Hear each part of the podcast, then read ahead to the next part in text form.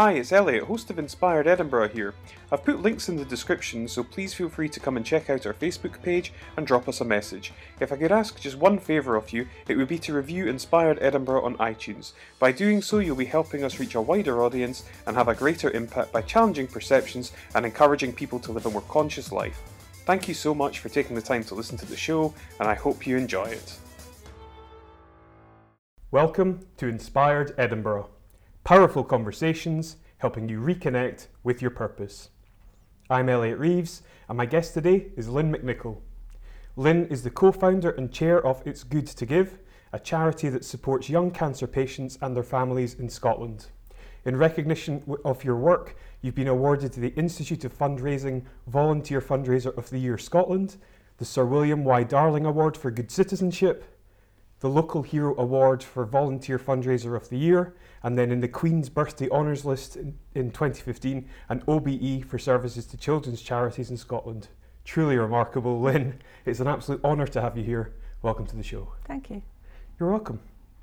Um, again, it's it's you know amazing to have you here, and I've done a fair bit of research in preparation for this, so I'm really looking forward to to uh, finding out a bit more about you and, and having a, a good conversation. So it would be brilliant if you could start by, I suppose, setting the scene and telling us a bit about your early years and your, your background, and I suppose really who Lynne McNicoll is. Gosh. um, well, I hit 60 in December, so my Okay. early years, you know, they're a Yeah. wee while ago. I'm, I'm an Edinburgher. I was Mhm. uh, born um, just not far from here, actually, down in um, Comely Bank. Um, went to Flora Stevenson's, so Yeah. uh, it's really not too far. And um, I've, I've grown up in Edinburgh and lived here all my life, and I couldn't imagine living anywhere else. Really. Um, went to school at Marchmont um, after after Flora's. Uh, got my friends, or you know, the same friends that I've always had, and Mhm. uh, work. I've done all sorts of wee jobs when I was a teenager, from working in boots to in jewelers' shops. Um, then I went really into. I, I tried nursing for a year, but I think I was just too young. Um, and then I just went into doing administration. So I did a bit of um, admin and personnel, and then that was me. Uh, it was just that kind of thing. And then eventually set up my own business just a few years ago, which was doing virtual admin. So I was embracing the 21st century. Yeah. And I had two clients who were in England, and um, I looked after them. But then, really, my my I don't know, just amazing moment came when I decided to do uh, fundraising. Yeah, yeah. So I heard originally it was a challenge that uh, somebody set you, and it, I- believe that you hadn't done anything before you, you turned 49. Is that right? I hadn't. I mean, I had, you know, when I was a teenager, I think I remember doing a sponsored walk around Inverleith Park. Uh-huh. But I mean, I, I- don't recall ever doing anything else. And I, my husband had had a heart attack maybe two years before 49, rou- around about then. Mhm. And I think I was just so grateful. And also, I think the older you get, the more grateful you become. Um, and I certainly was, was thinking how lucky I was to live in this beautiful city at this time, you know, not in Mhm. the Victorian era where, you know, I don't think I'd have been in a, I don't think I'd have been the lady of the manor. I think I'd have been downstairs. so I'm really glad that actually I was was born now. yes. And so I just thought, right, what can I do? And I decided I would fundraise. And I said, I'll do, I said to my husband, so the challenge really came from him because I said, I'm going to raise £5,000 between 49 and 50. That's a nice way to celebrate my 50th because I didn't need any toiletries or jewellery. I didn't. So I thought, right, Mhm. I'll do that. And he went, £5,000? You can do better than that, Lenny. Why don't you do a £1,000 for each year of your life?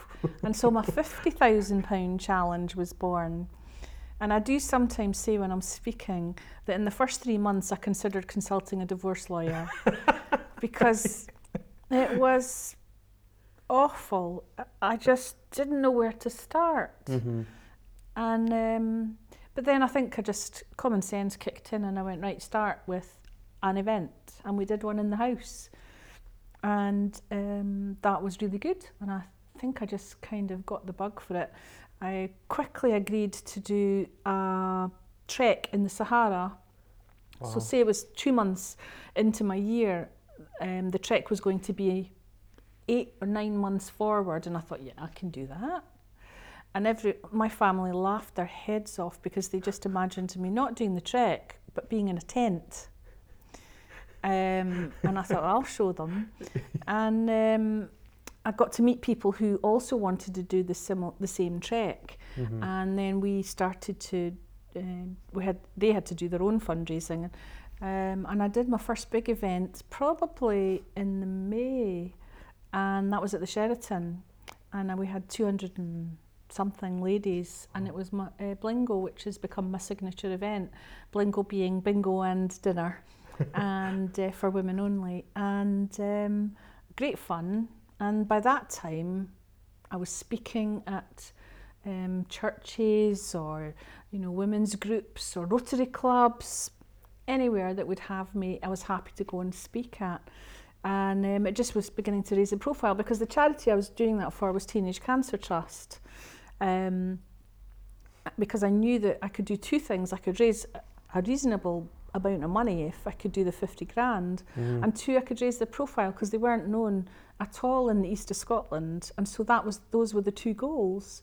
Um, and I just embraced them with a great deal of enthusiasm. And uh, by my 50th birthday, I'd raised 55,000. That's unbelievable. I trekked in the Sahara and I'd learned to, to speak in public. Oh, And I hadn't done that before either. So, So, uh, so how how kind of naturally did that come to you in the beginning? speaking. Yeah. Oh, oh, it was just horrible. really? I can remember doing the first one was at um, I was a member of a um, fitness club and I was a quiz night I did and I swear that my knees knocking were louder than my voice. I could hardly stand. Really? Um, but I just went, I've got to do this. In order to do what I'm going to do, raise the Mhm. money, raise Mhm. the profile, I'm going to have to learn this one. So actually, I went, I got in touch with um, a business in Glasgow who did training for people doing public speaking and speaking on the radio Mm. because at that time, the local radio station had a, um, an, a there was a, a moment every day when they did a little bit about public events. So you could go down to the radio station and be recorded, and it was maybe two or three minutes, but I didn't even know how to do that. So I went through to Glasgow and I had a half day course with them. And that was really helpful to me. Mhm. Um, and I got notes as well, and that really stayed with me. There was one book in particular that I really liked, and um, so I read that book from cover to cover several times, and it really transformed the way I spoke. Um, am I allowed to tell you the book's Of name? course. It was called Drop the Pink Elephant, and it was by Bill McFarlane Okay. and you actually got a little pink elephant ice cube at the end uh, of the course as well to go with the, the book so that you could hold the, the, this little pink elephant when you were speaking and it would remind you of the things it was your trigger Ah, for yeah. And the book really changed things so instead of saying things like um, not only do we do da da da, but also we do this.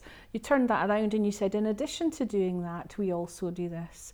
Because otherwise you were starting the sentence with not. So it was a negative. Yeah. And it was it was that kind of thing that the, the book taught you.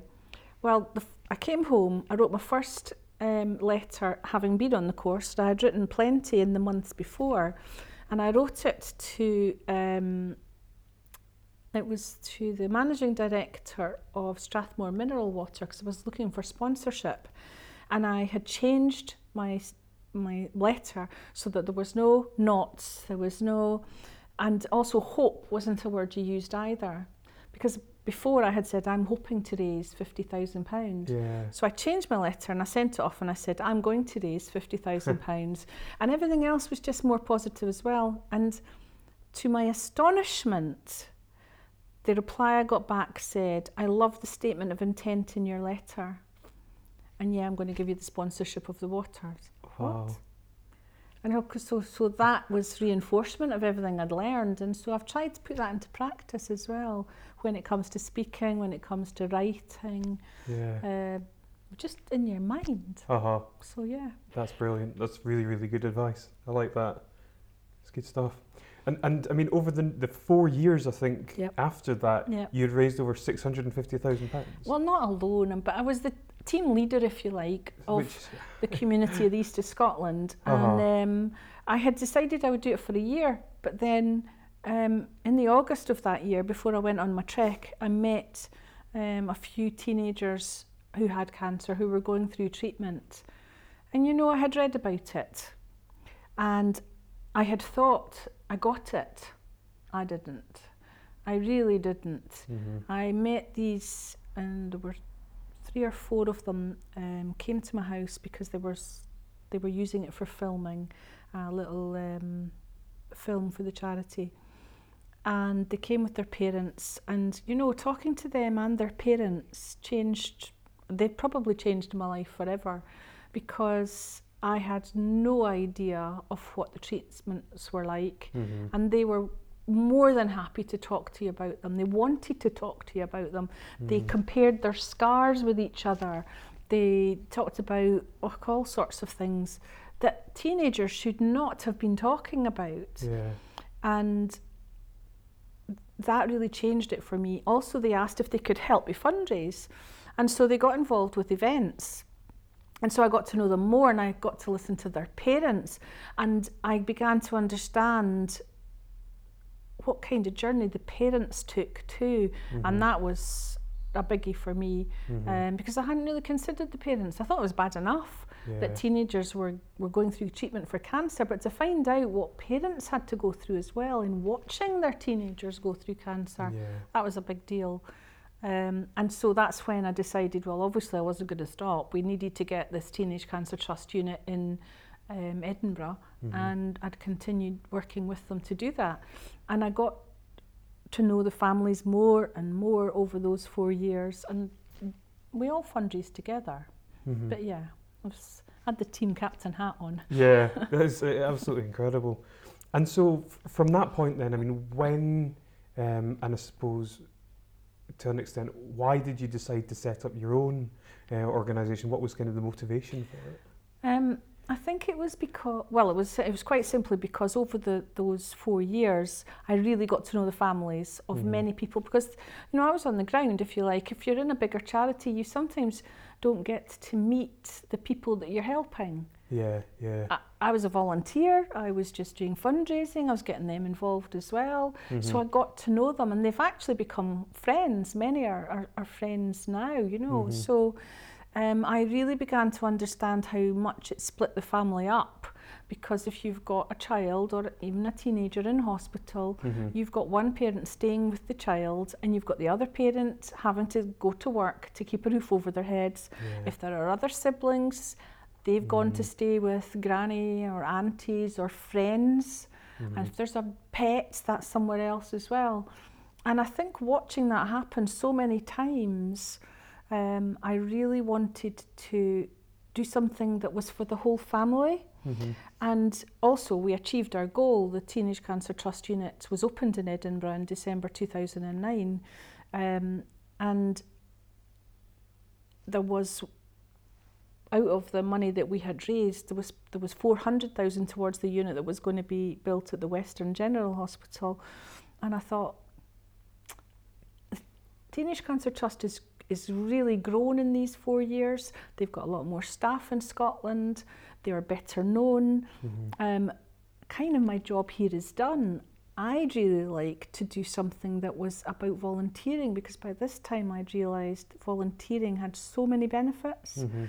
Um, obviously, to the people that you are benefit volunteering for, but definitely for yourself. Mhm. So I wanted to bring together people who would um, be of the same mindset and who um, we could work together in building a lit- really little charity, but that was local, but that looked after the whole family. And that's really um, I'd started to think about that about six months before we took the plunge because I Mm. also realised the enormous responsibilities that are placed on you, quite rightly, hmm um, in setting up a charity. Um, Yeah. So it took us a long time really to decide, uh, you know, was this the right thing to do? Because you're not going to do it for six months. No, no. Um, once you've started it, it's there. Yeah, yeah. And and what were the steps that you took um, in going about setting it up? Uh, well, we talked about it for months. We decided on who we wanted to support hmm um, and the area. So again, you're given uh, plenty of advice on the OSCR website, which is the Office of the Scottish Charity Regulator. And so you ha- you know the questions that are coming up. What's the area you're going to look after while we went Scotland? What's the um, what's the group that you're going to look after? It was young cancer patients. What age is that going to be? And I had taken it from teenagers to right down to children um, and teenagers because um, very ironically, um, a friend of mine, her daughter was diagnosed in the June of 2009, um, and she was 10. Mm. And the cancer she was diagnosed with meant that she was in hospital from June right through till Christmas Eve. So she didn't get out of hospital and during God. that time. And so I would go in and visit the mum, and um, I could see that. That's I think where it really brought home to me how it affected the parents Yeah. because dad had just got a job in London, so he was having to commute Tuesday to um, Friday or Monday to Thursday.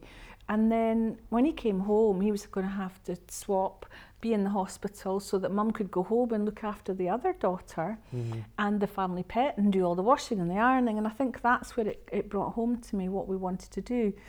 Um, so we went to a lawyer, and um, there's a lawyer, but several lawyers in Edinburgh who are charity lawyers, and this one was. And we said to them, I will we'll pay you. Please, will you do our constitution and, and our application Mhm. so that we get it right? Yeah. And so we got their advice. So it was important to us that we we Yeah. started off on the right foot. And it took about, I think it took about three months before we got our um, notification that we were now a registered charity. Mhm. So yeah, Well, that must have been quite a moment. it was actually. Um, it was special. We'd already been started in the January building up, talking about it. We'd come up with a name, and the name came from the whole volunteering. And the, the name came from the fact that I had found it was good to give time, ideas, skills, put them together wisely, and you'll make the money.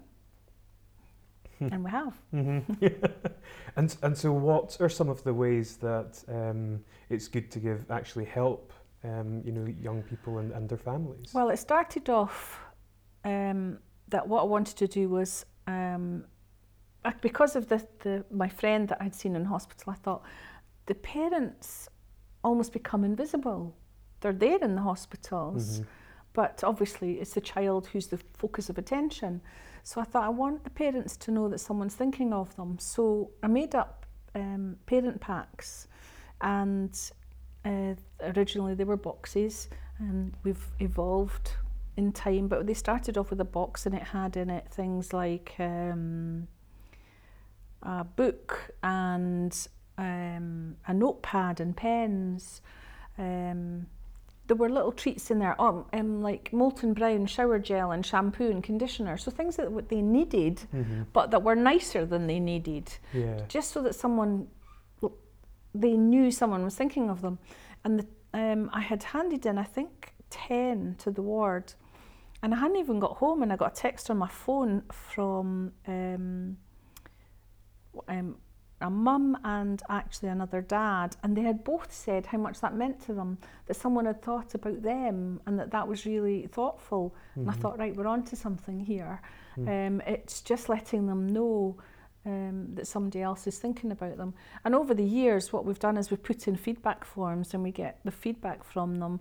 And Ah. so we've improved it. So it's now in a clear wash bag. It's, you know, but we've got notepads and stamps and um, so that they can write a note to friends. I know usually you do it on your phone, but it's quite nice to do a note card. We put in the stamps so that they don't have to ask somebody to go and get them. They do have to ask somebody to post them, but they don't have to Mhm. ask someone to do all that. Mm. We put in a, a fan because if you're in hospital and you're not sick, it's a really hot place to be. Mhm. We put in um, book lights because if they want to continue reading with the children, the lights go out quite early. Oh, okay. Um, so there's things like that, that that we do, and so that was a, that was the one of the first things. Then the dietitian at the Sick Kids asked us if we would do snacks. She said, "Could we do healthy snacks?" So I took her at her word, and um, I provided um, like bowls of fruit, and we did oat cakes and cheeses and. Um, I can't remember what else, but I did get a call about four weeks in to say, Lynne, is there any chance we could get, you know, Kit Kats? oh, we said healthy. Yeah. She went, ah, healthy, that's good, but could we get, you know, these things? So nowadays, um, and that was, we would go in and we would just put the food in the fridge in the ward.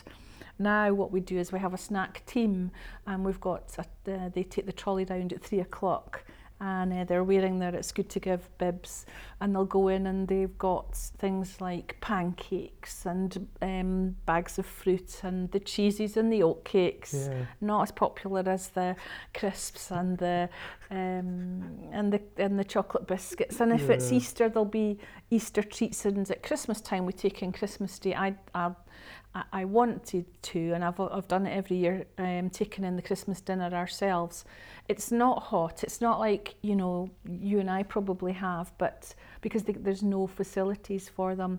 But we make it as nice as we can, and I'll do a trolley shop in Marks, um, and buy the the best you know nice sliced meats and salads and Christmas cake and juices that we can, and the, Mhm. the nurses on the ward on the day will do what they can to make it special Yeah. as is possible. So we did the snacks, the packs, and then we did workshops, and that was to bring the whole family together because, Mhm.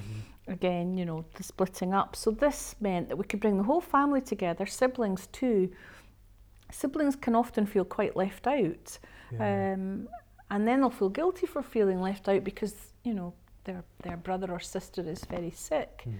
Um, and so we bring the workshop, we do the workshops, and everybody can come along to that, and everybody's the same.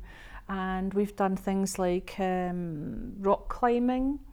Um, next one um, on Saturday is um, seedlings. So it's at uh, Dobbies Garden Centre, and you will go along and you'll plant up a few plant pots with seedlings, and it's a little Yeah. bit of gardening there, but you're getting Mhm. something to take home with you.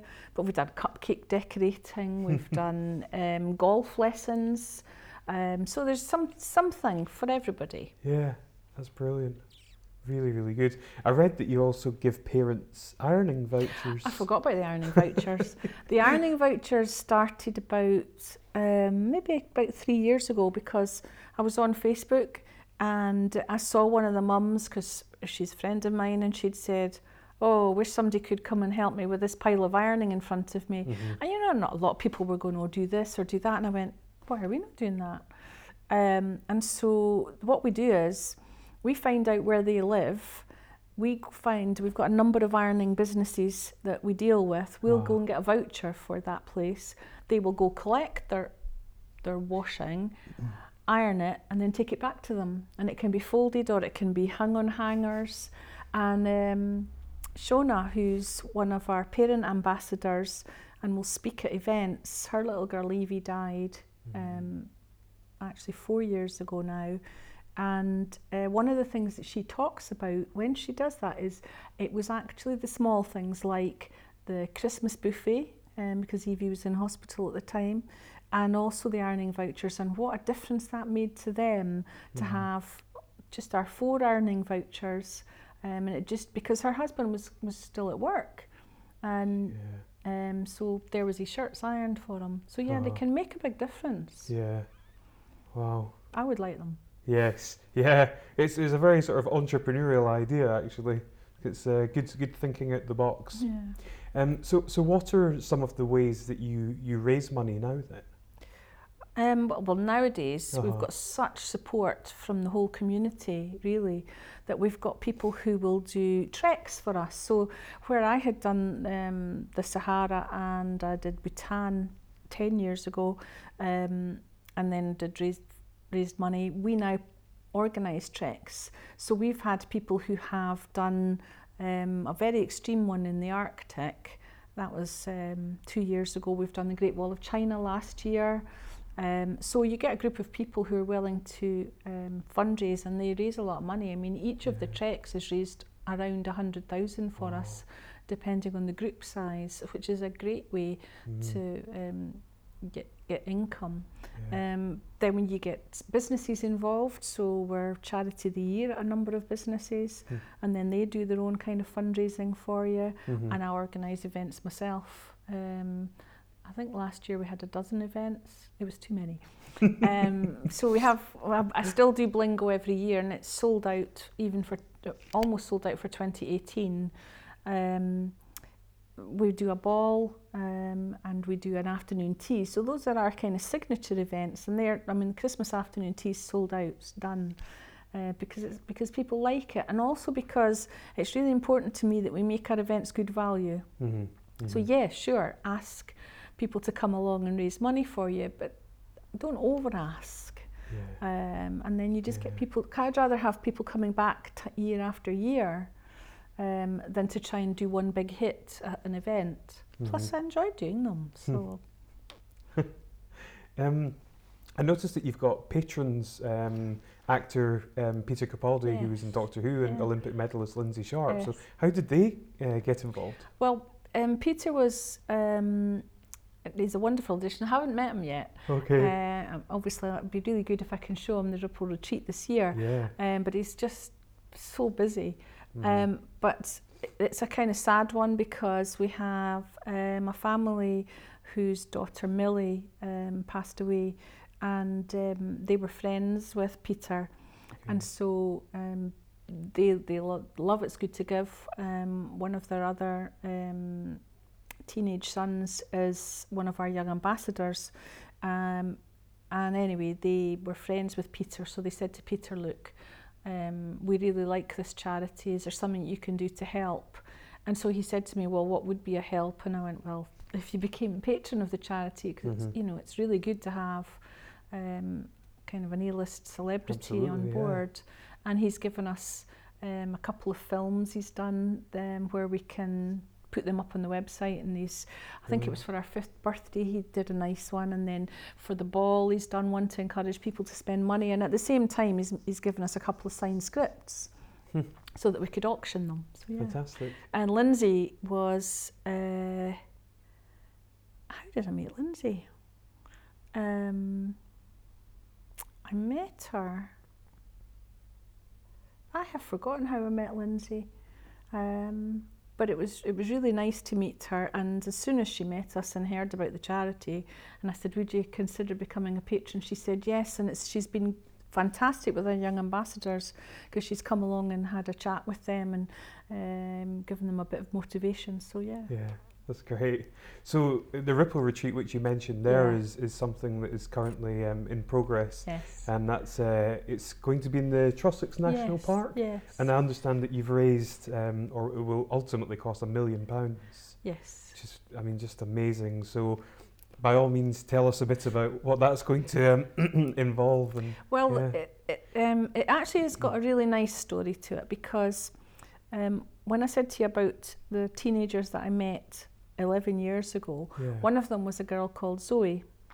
And Zoe definitely captured a little bit of my heart. Um, and she helped me fundraise. She wanted to do modelling um, at fashion shows that we did. Zoe had no, she'd been through chemo so, so many times. She had no hair, she had no eyebrows, no eyelashes. And, um, but was a stunningly beautiful girl.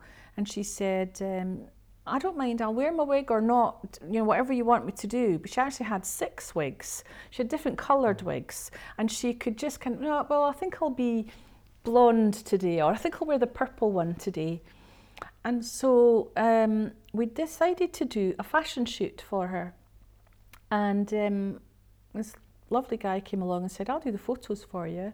And through him, I think we met a lady who was a makeup artist, and she said, um, I'll do the makeup.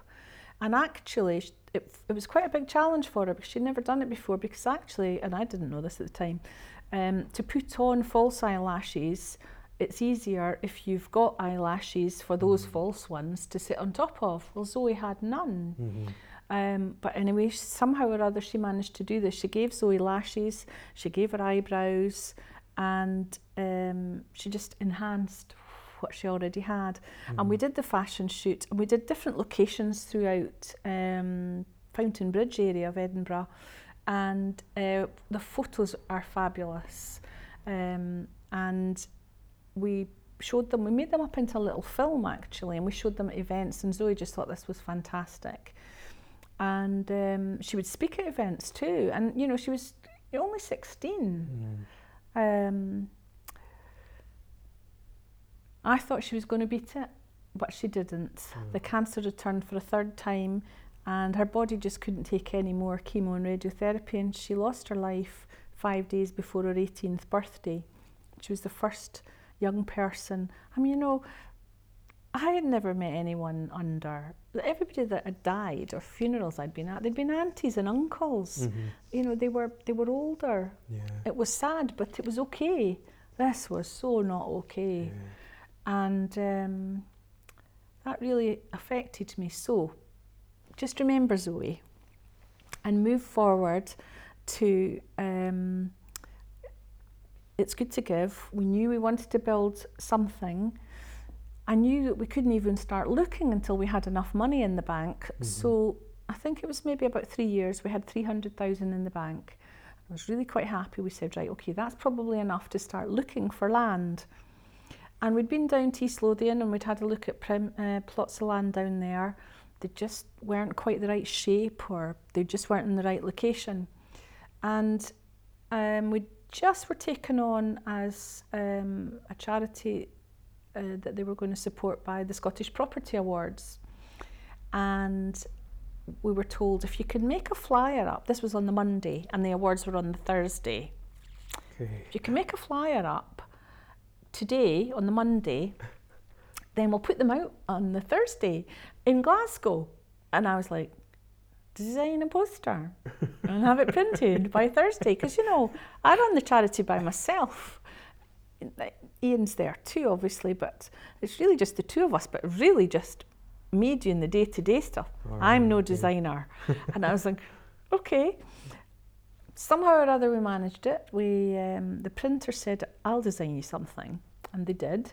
They printed it and they even delivered it to Glasgow. So one um, flyer went on every table. And I was thinking, oh, this will be good. And then Ian said to me, why don't you put the flyer, which I had in PDF format, why don't you put it onto your next newsletter that you're sending out? Our database oh, was maybe around a thousand people. So I went, okay, then that's a challenge as well. Okay. so I managed to figure that one out, put it onto the newsletter. So between it going down the tables and then going out on the newsletter, I got a call within a couple of days. And this guy said to, to me, um, I see you're looking for land. Um, I've got some land and I'd quite like to talk to you about it. It's in the Trossachs National Park. And I'll be honest, I was a little bit cynical thinking, yeah, sure, okay.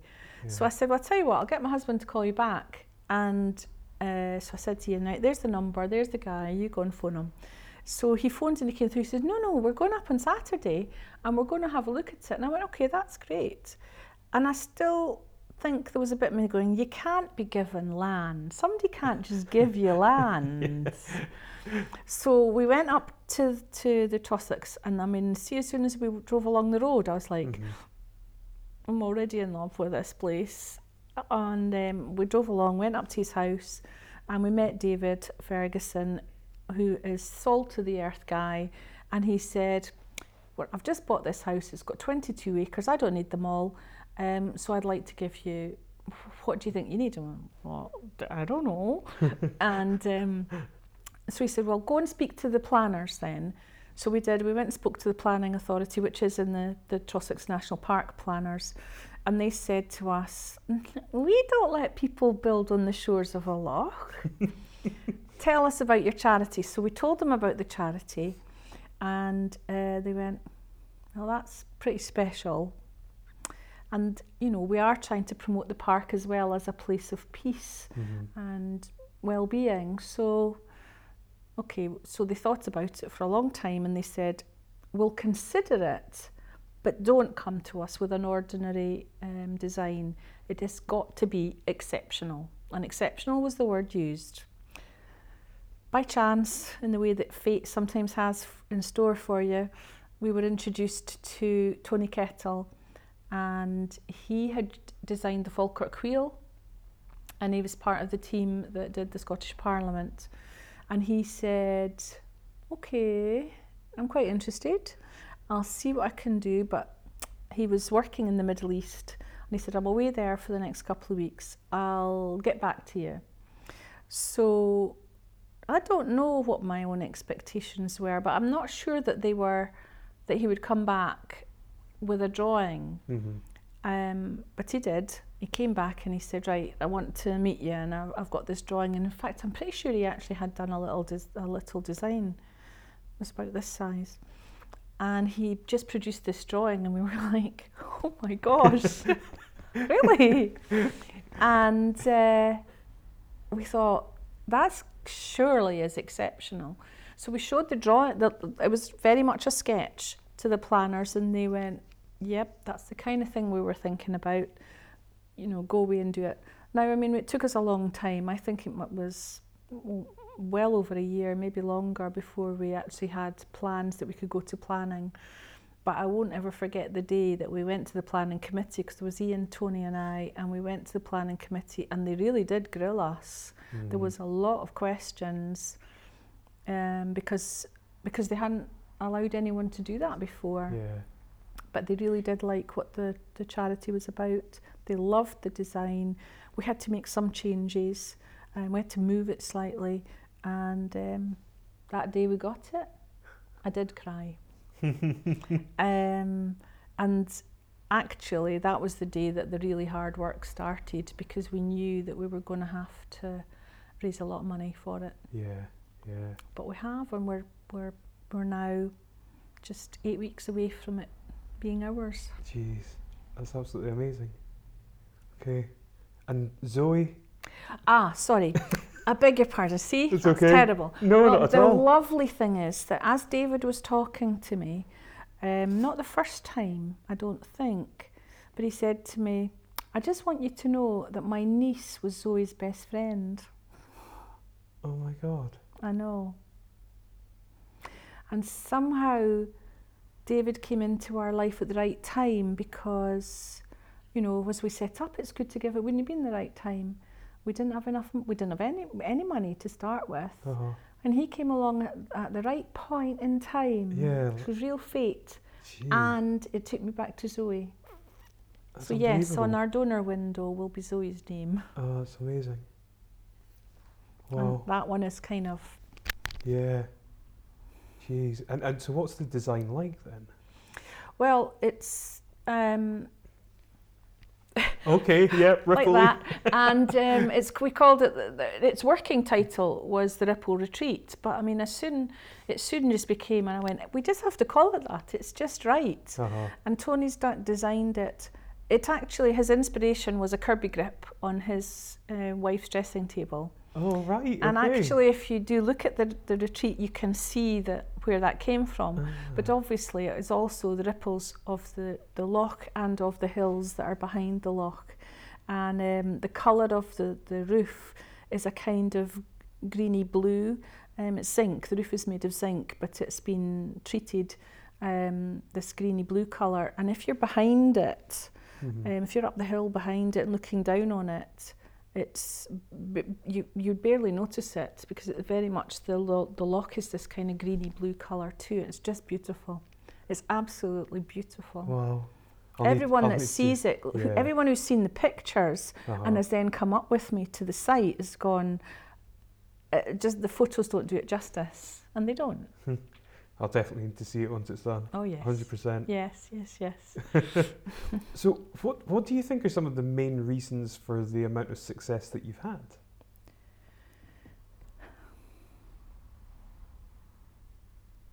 I think probably passion is the big one. Yeah. I I care very much about what I'm doing. I care about the kids.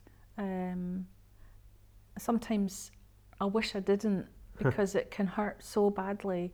Mm. Um, I will never forget the day, you know, that I found out that Zoe had, had died.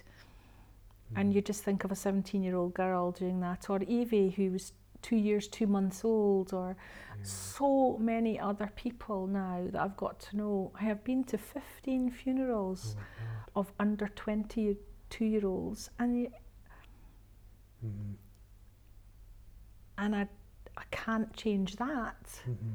but I can do something that makes life a little bit better during treatment or to give them this opportunity to have a break. And so, why would you not take that chance? Yeah. It's a bit of a no brainer, really. But Mhm. yeah, and I am passionate about it.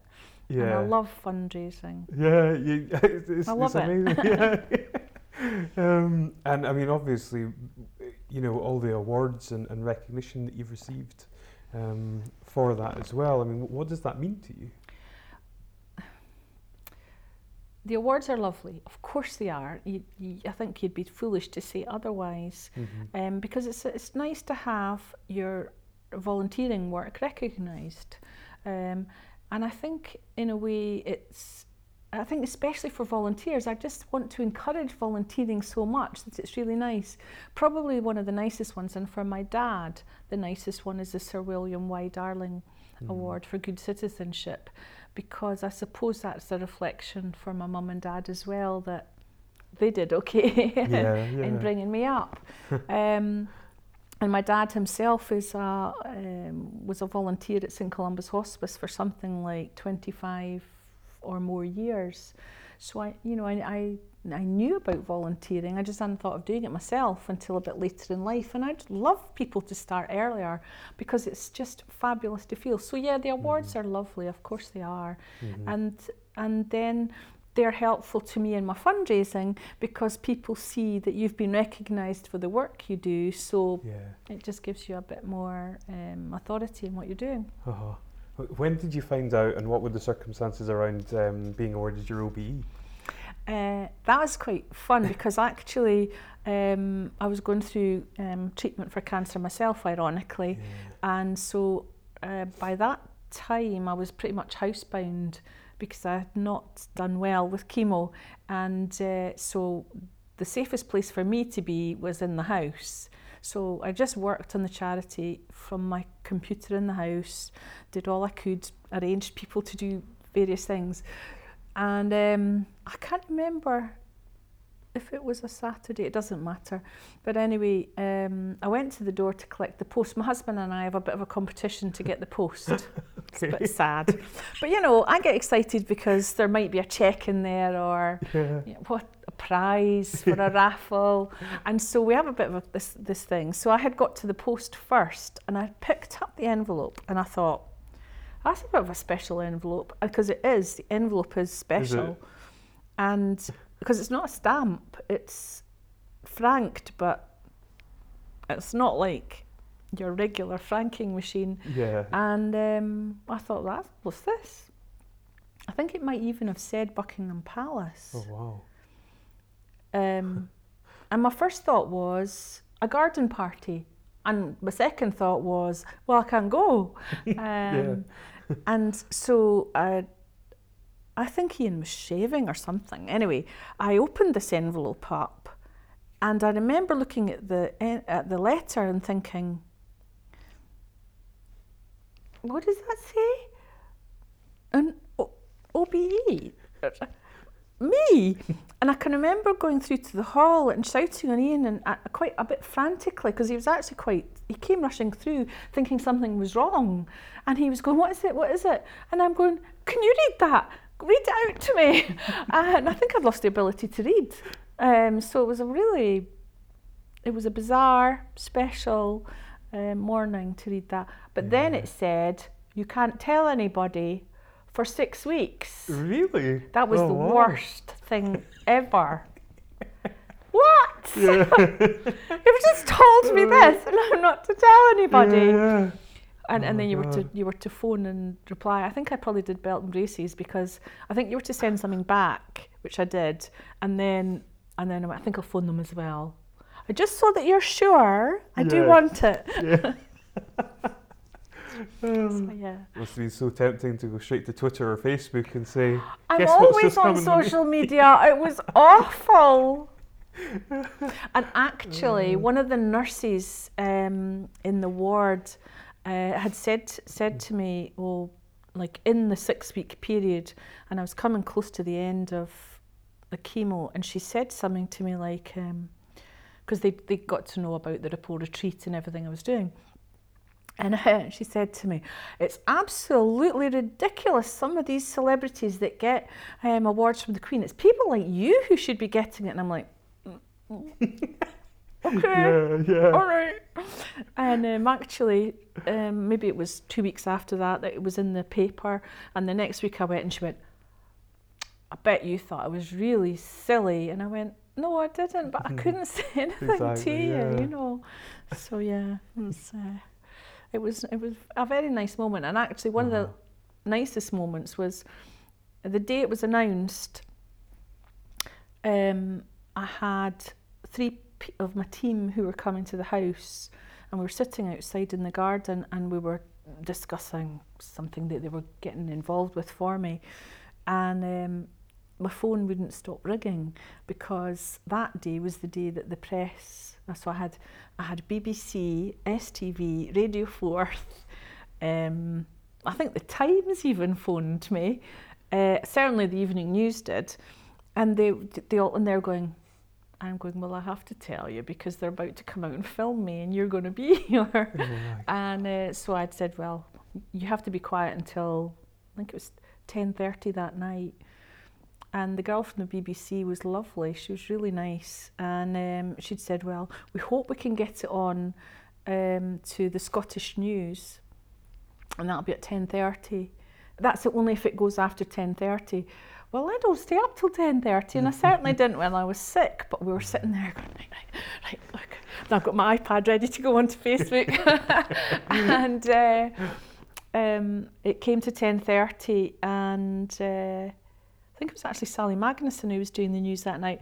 Anyway, um, pinged over, and they went, and um, in the honours list are, and there was one or two other people and and then there was me and they'd filmed this wee bit of me and they talked about me go, opening the envelope and everything and uh, I just picked up my iPad and I didn't need to say a word because all I could see was all these messages pinging in and and I stayed up till about midnight I think so it was quite exciting Yeah, yeah. I, I mean, I, I couldn't even imagine what it would be like. it was exciting Amazing, amazing. So, I mean, you touched upon it. Um, I know, obviously, you've had your own um, battles with cancer. yeah Um, how was that originally diagnosed? And I mean, if you can kind of, uh, I don't know, summarise as to what that battle has, has kind of been like. I think ironic is the word that springs Wow. to mind. Um, it was Hogmanay, um, 2014, and for whatever reason, was it because it was the new year? I don't know. I decided while I was in the shower just to do a check, Mm-hmm. and I thought, uh oh, that's a lump. Now, I'd had a lump when I was 30, and it turned out to be a fibroadenoma, which is benign, it's Mhm. fine. They removed it, and that was fine. Um, so I wasn't hugely worried, but having been in a world where cancer's, uh, you know, common in, in my the last eight, the eight years before that, Yeah. there was a tiny bit of me a little bit scared, but anyway, I told spoke to Ian about it. I knew that I could just make an appointment at the doctor, but of course it was Hogmanay, so it meant I couldn't make an appointment until fourth or fifth of January. Okay. Um, I didn't actually do it until the sixth because the fifth of January is the anniversary of my stepson's death, so that's a day that we just block out in the diary to do private family stuff. So I phoned on the sixth, got an appointment on the eighth. Um, saw, uh, didn't see my own GP, saw uh, one of the other GPs. She was fantastic. She said, pretty sure it's nothing, but let's get you to the breast unit at the Western. Um, and I think it was maybe three weeks I waited, went along to the Western, stupidly said to my husband, No, no, I'm going on my own because I think foolishly I had thought that if he came, that was making it into something more serious than I hoped it was. Mm-hmm. So I thought if by going by myself, that was kind of meaning it was going to be okay. Um, so, but by the end of that day, of course, um, after many tests that weren't particularly nice, Mhm. um, they'd said that they were pretty sure it was um, cancer. And I can remember the oh, uh, by the- and but Ian was with me because um, I had done a silly thing with the car and I'd parked it in a two hour slot and it was obvious that I was going to be a lot longer than two hours. So I'd phoned him and said, I think I'm going to get a parking ticket because of where I've parked. And he went, he was just waiting for the opening to come down because he'd wanted to be there anyway. Mhm. And so he said, Well, I'm just getting, I'll get on a bus, I'll come down and I'll move it. And that's what he did. So he did the moving of the car. So as it turned out, he was with me when they said, um, Okay. You've got cancer. And I was so glad of that. Um, It's almost again another one of those- sort of fate things, you know. yes. Yeah. And then they'd said they'd do the surgery quite quickly. There was a, a cancellation, so I got taken quite quickly. But then, unfortunately, I got told that um, the cancer cells were also in my lymph nodes, um, which Oh, meant chemo was going to be added on. So originally it was going to be just um, surgery and radiotherapy. But then when it was outside them, it was going to be chemo as well. And the Mhm. chemo was the thing I dreaded. And it Mhm. turns out I was right to dread it Oh, yeah. because me and chemo were not friends and I got pretty sick. yeah. But it was five months, and you know, although they were some of the longest days I've ever endured, Mhm. um, I did endure them. And I always, always thought about the kids going through it. And I thought, Mhm.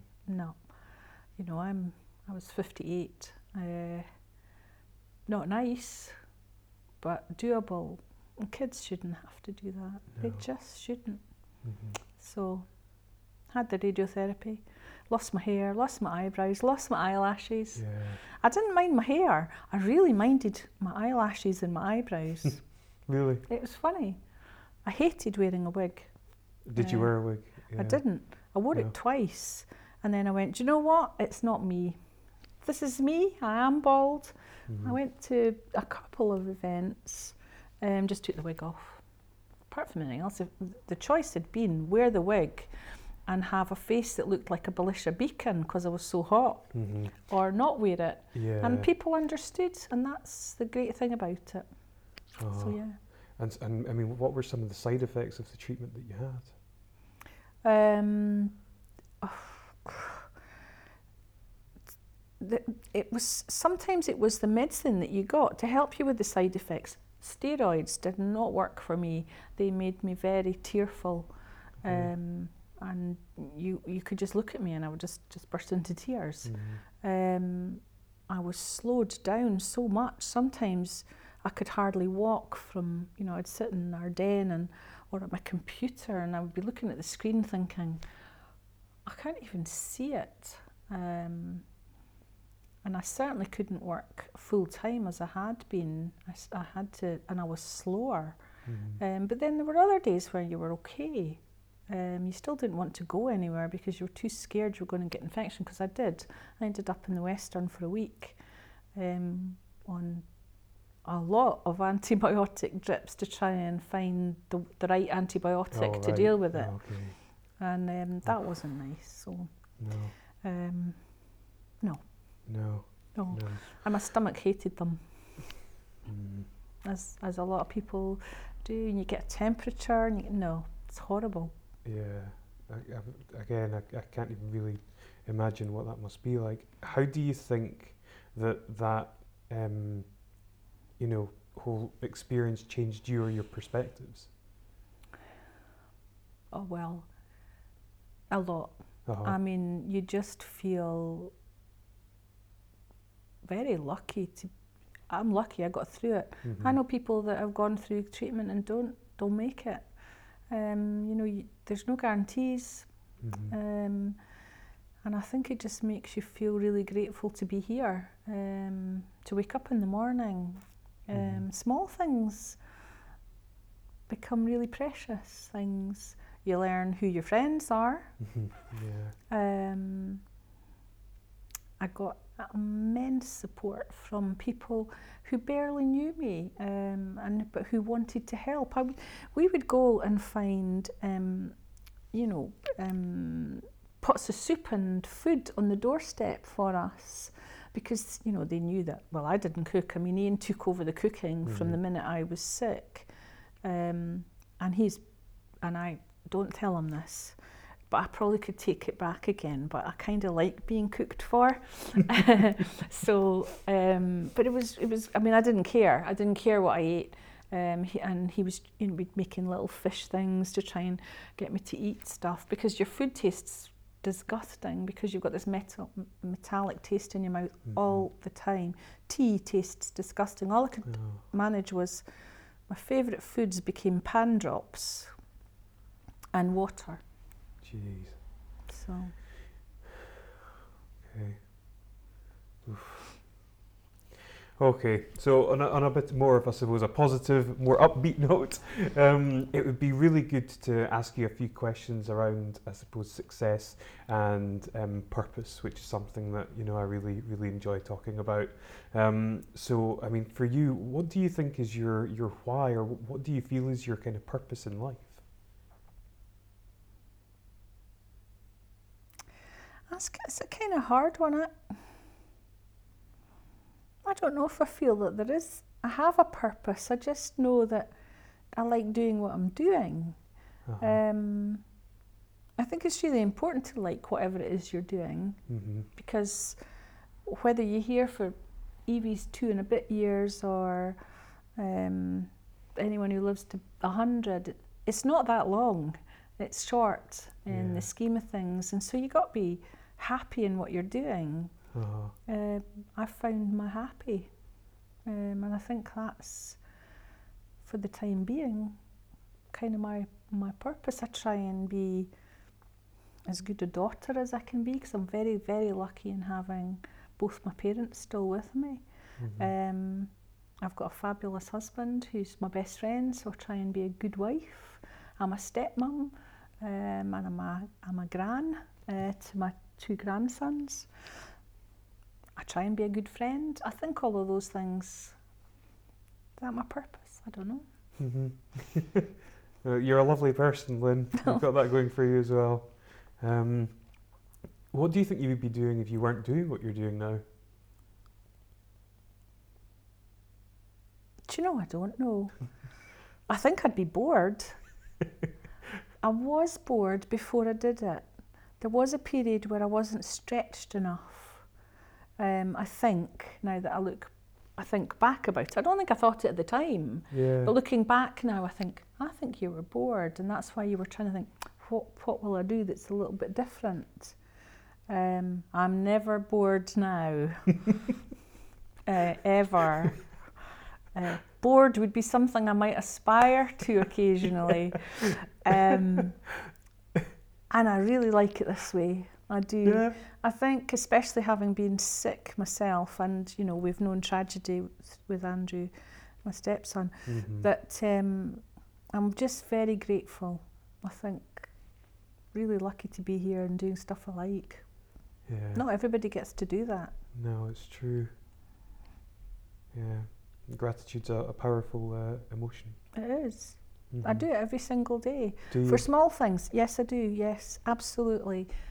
I don't take a note of it, um, but I certainly think it, and I often say it on social media because um, if I can encourage one other person to think like that earlier than I did, then um, that's success too. Because we really are incredibly lucky. Mhm. look at the city we live in. I know. Um, at the time we're living in it, no. Yeah. The fact that you just wake up in the morning and you're you're still breathing. Mm-hmm. Mm-hmm. What would you like your legacy to be? I think I'd really like my legacy to be that I encouraged somebody to start volunteering, to give it a go for whatever um, charity it was or for whatever the cause was. Mm-hmm. If it made them happy and it made them enthusiastic about it, then that would be something I'd be really proud of. To have encouraged someone to do that. I mean, we've got young ambassadors, and that's something that I try to get instill in them is the love of volunteering that I have. Um, so yeah, I think that's what I'd like it to be. That's great. Yeah, Mm. that's that's that's a lovely um, a lovely legacy to have. And yeah, that's really good. How do you define success?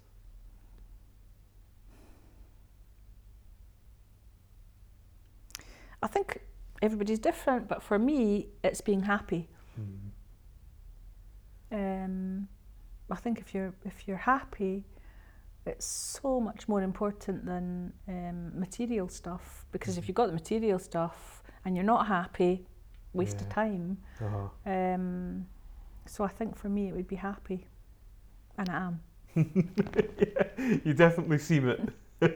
it's great. Who or what inspires you? Well, probably around the same time as I was thinking about fundraising, I remember reading a, a story in a magazine about a lady called Jane Tomlinson. And Jane had had cancer, I think, for a few years by that time. Anyway, she re- then went on to write or co write um, three books with her husband. And uh, what she achieved was unbelievable. She, I think she raised over a million pounds, um, Wow. but the way she did it was, I think I'm, I, I, I wouldn't. I wouldn't want to say for sure, but I'm pretty sure that the cancer went into her bones. I can't remember where it started, but it went into her bones. So she endured a lot of pain, and Mhm. pain management was a really big deal to her. But this woman went on and did an Ironman challenge, maybe even more than one. But Uh-huh. she started with like a marathon. You'll never hear that about me. she started with, I'm sure she started with a marathon and then she went on and did triathlons. But she finally did an Ironman challenge. And I tell you what, I have her three books. Um, and uh, occasionally we'll dip into them again because that was one incredible woman. But that's someone I never met. On a day to day basis, it's the parents who have done it for me, Mm. um, who definitely, definitely inspire me and make me think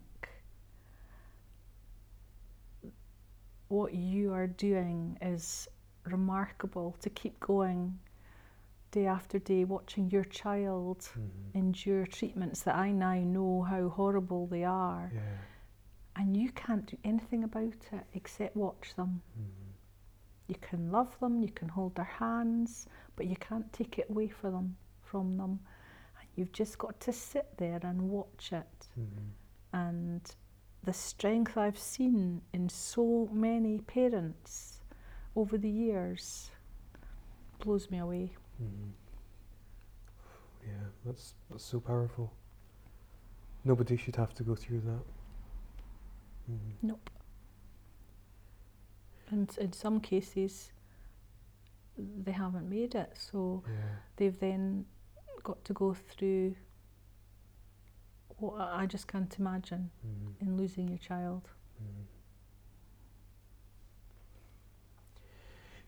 What's the best piece of advice you've ever received?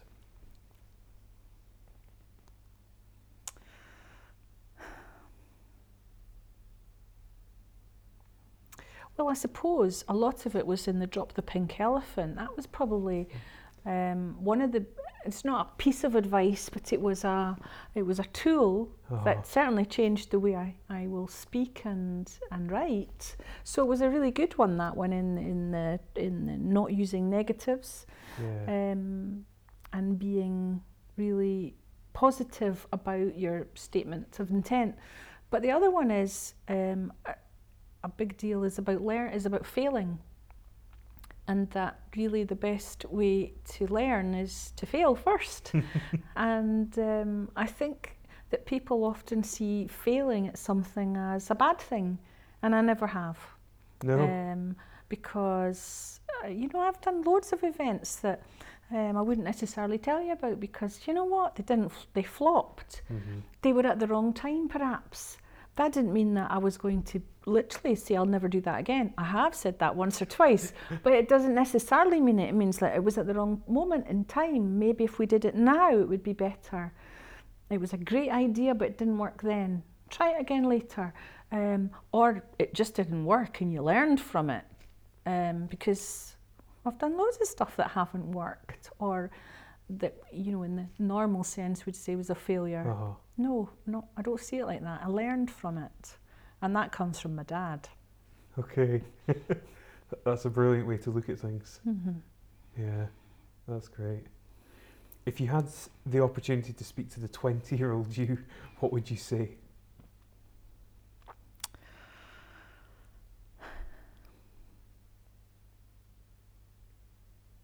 take advantage of as much as you can.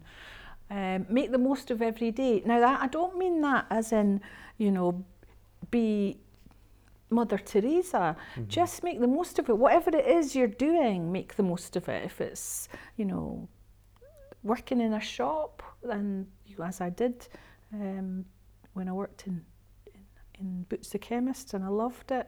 Uh, make the most of whatever it is you're doing. You know, just take advantage of the things that you can learn. Mhm. Um, I think when you're young, you just think you've got all the time in the world, and you know what? We don't.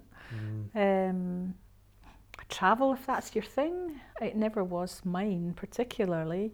So I didn't miss out on the gap year thing. But if you've got that opportunity and that's what you think you want to do, go do it. Mhm. Um, I think I'd probably say to myself not to be so afraid. I think I was afraid of a lot of things. Um, be bolder.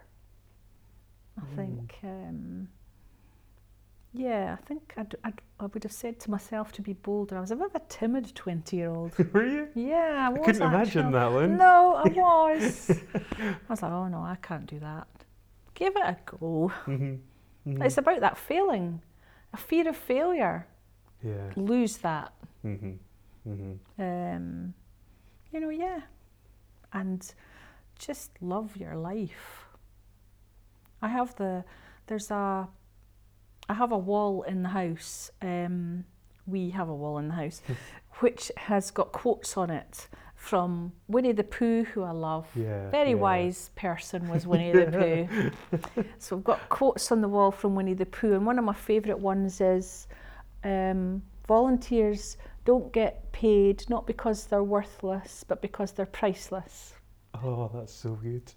So I've got that kind of thing. Um, but I've also got the Hol- Holstee Manifesto, um, and it's fantastic. And um, I look at that every time I go past it. Um, it's in my utility room, so it's not in the most ideal Yeah. spot, but I do. But I'm, I'm, it's, I'm in there a lot. Yeah. And the Holstee Manifesto is fantastic, and it just basically says that. So, you know, um, just love your life. And I do. That's such a fantastic answer. That's brilliant. A wall of quotes. I need Yeah, to oh, get I myself one of those. Oh, definitely. definitely. Brilliant. Okay, this is the, the final question, and I, I'm really um, quite excited about what you might say in response to this. If you could change anything in the world, what would it be and why? Mm.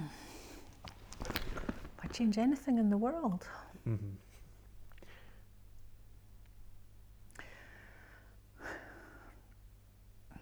if it was a big thing, I suppose it would be that um, it would be about health, wouldn't it? I think having seen children going through things like cancer, being through it myself, Mhm.